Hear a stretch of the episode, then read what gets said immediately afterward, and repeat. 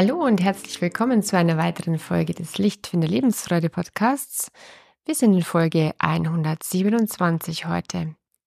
Ich bin Kerstin Bulligan, psychologische Beraterin, Coach für Lebensfreude und Beziehungen, Heilpraktikerin für Psychotherapie und du bist hier richtig, wenn du was für deine Lebensfreude tun möchtest und für deine Beziehungskompetenz. Ja, und zum Thema Lebensfreude gehört der Umgang mit unserem Handy. Das habe ich ja in der letzten Folge schon ausführlich als Thema gehabt. Handysucht. Was suchst du wirklich? Mein Weg oder ein Weg heraus aus der Sucht. Ein Weg, der wirklich fundiert ist, und vielleicht ist es ein ganz anderer Weg, als du ihn bisher vermutet hast. Also so die üblichen Ratschläge sind zum Thema weniger am Handy hängen. Mm, ich habe in der letzten Folge schon angekündigt, dass ich in dieser Folge meine ganz private Strategie mit dir teile, wie ich es schaffe, weniger von diesem Handy abhängig zu sein und was mir wirklich hilft. Ja, freu dich drauf auf ganz private, persönliche Einblicke hier und Tipps, die du übertragen kannst. Und deshalb heißt diese Folge heute auch in fünf Schritten raus aus schädlichen Gewohnheiten und Suchtverhalten, denn diese fünf Schritte gelten tatsächlich für alle Arten von Sachen, die wir uns abgewöhnen wollen, wovon wir zu viel machen, ob es jetzt zu viel Rauchen ist oder zu viele Süßigkeiten oder ja, zu viel auf der Couch rumliegen, anstatt was du eigentlich für deinen Körper tun möchtest, vielleicht mehr Sport zu machen, überhaupt mehr, mehr dich zu bewegen. Also mit diesen fünf Schritten kommst du an den Kern deines Problems, an den Kern deines Verhaltens und packst sozusagen das Übel deiner Gewohnheit an der Wurzel und kannst einen neuen Samen reinsäen, der dir wirklich, wirklich gut tut für dein Leben. Also heute in Kurzform diese fünf Schritte und eben meine persönlichen Einblicke. Und gleichzeitig empfehle ich dir unbedingt die Folge 126 nochmal anzuhören, wenn du es bisher noch nicht gemacht hast, weil da erkläre ich sehr viele Hintergründe zu dieser Herangehensweise. Also es ist heute wirklich nur in kompakter Kurzform nochmal erklärt. So, und jetzt geht es auch schon los mit dieser Folge. Ich wünsche dir guten Gewinn daraus, dass du was für dich mitnehmen kannst. Und wenn es dir gefallen hat, denk doch mal dran, eine 5-Sterne-Bewertung abzugeben bei Spotify oder Apple Podcasts, was diesen Podcast sehr unterstützen würde. Und jetzt spanne ich dich nicht länger auf die Folter. Es geht los. So, ich steige direkt ein. In diesen fünf Schritten kommst du raus aus schädlichen Gewohnheiten und quasi jeder Art von Suchtverhalten. Natürlich muss man ganz ehrlich sagen, wenn es ein schwerer Alkoholismus ist, dann reichen diese fünf Tipps nicht aus. Dann braucht man therapeutische Unterstützung, da braucht man klinische Unterstützung, da braucht man womöglich auch Medikamente und auf jeden Fall ärztliches Personal, was einen da unterstützt. Doch bei allen anderen Arten, die jetzt nicht so sehr körperlich einen beeinträchtigen und in die Gesundheit eingreifen.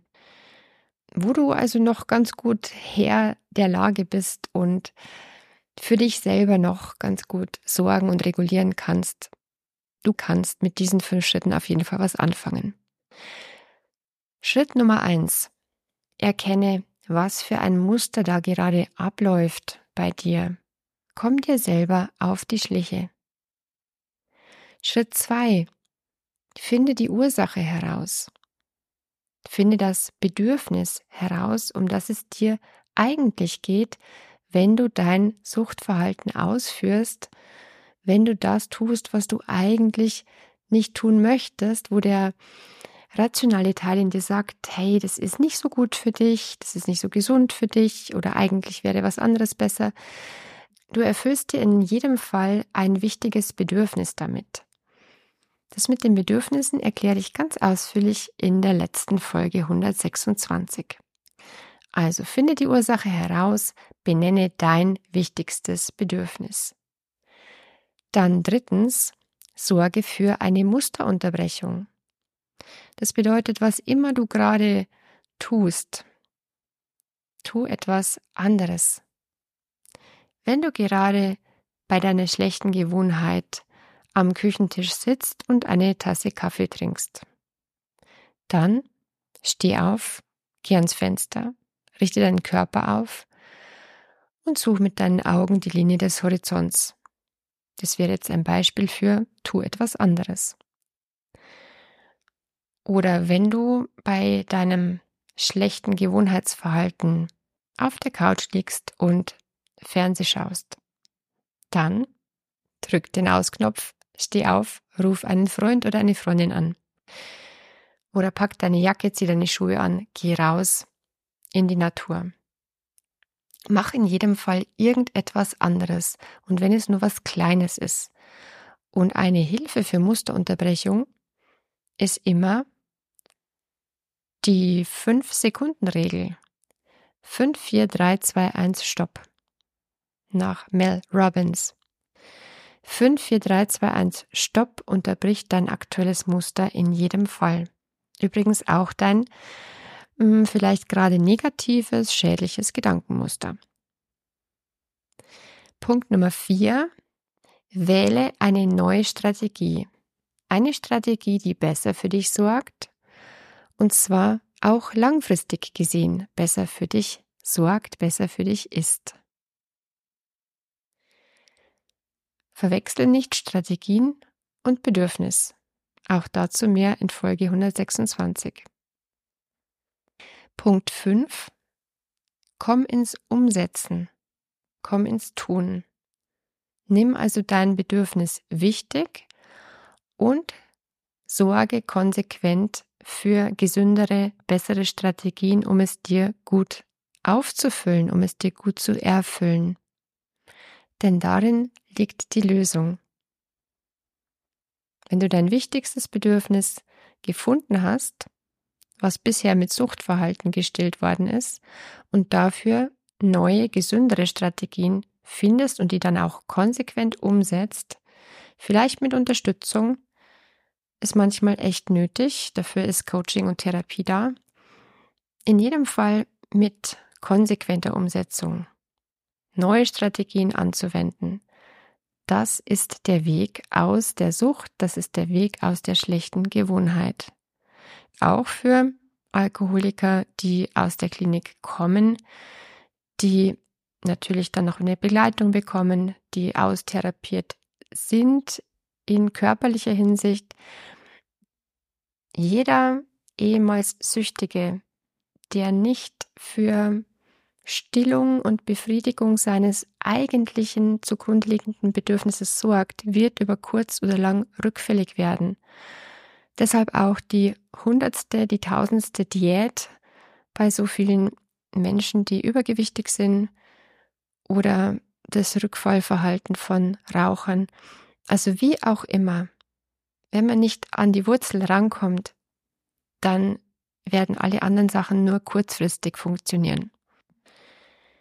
Ja, und jetzt zu meinen ganz privaten Strategien, dass ich weniger am Handy verbringe, dass ich meine Lebenszeit besser nutze von jetzt ab. Also, es hilft mir übrigens, kann ich schon mal ankündigen, wirklich weniger am Handy zu sein, weil mein iPhone hat mir mitgeteilt, dass ich vergangene Woche tatsächlich eine Stunde pro Tag weniger an diesem Ding verbracht habe. Und damit war mein Rücken öfters gerade aufgerichtet. Ich konnte öfters frei durchatmen. Ich bin schon entspannter, fühle mich schon etwas lebendiger. Ja, ich habe für mich herausgefunden, dass ich im Handy vorwiegend nach Feedback zu meiner Arbeit gesucht habe. Nach Kommentaren, nach E-Mails, wenn eine neue Folge erschienen ist, vor allen Dingen, oder wenn ich einen neuen Blog veröffentlicht habe, nach der Entwicklung von Hörer- und Downloadzahlen bei meinem Podcast-Hosting-Anbieter, damit ich einfach Rückmeldung bekomme, wie es angekommen ist. Dahinter steckt vielleicht der Wunsch nach Austausch über ein Thema, doch auf jeden Fall ganz viel Suche nach Anerkennung ist dabei, Suche nach Wertschätzung.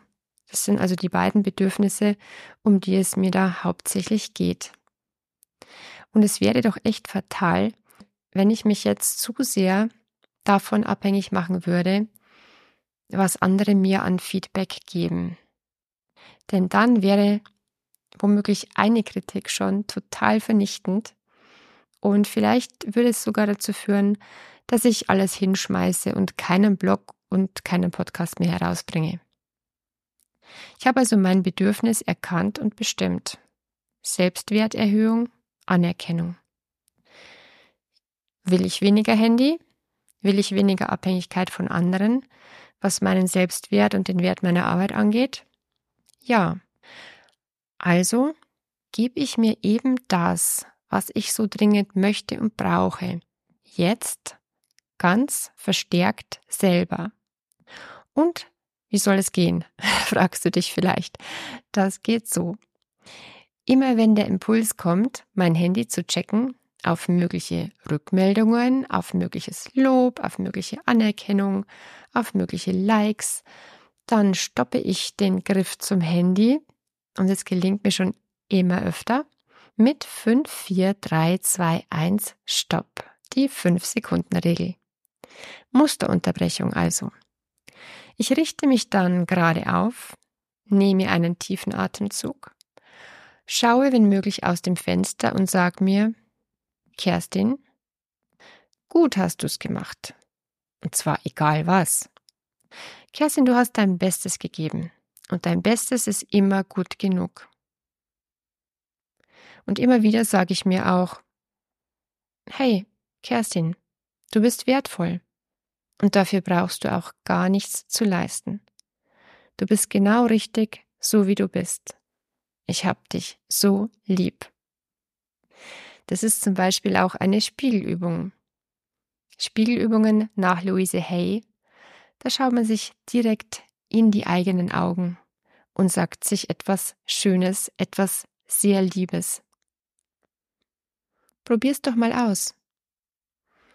Stell dich vor einen Spiegel, schau dir direkt in deine Augen und sag dir, hey du, sag dir deinen Namen.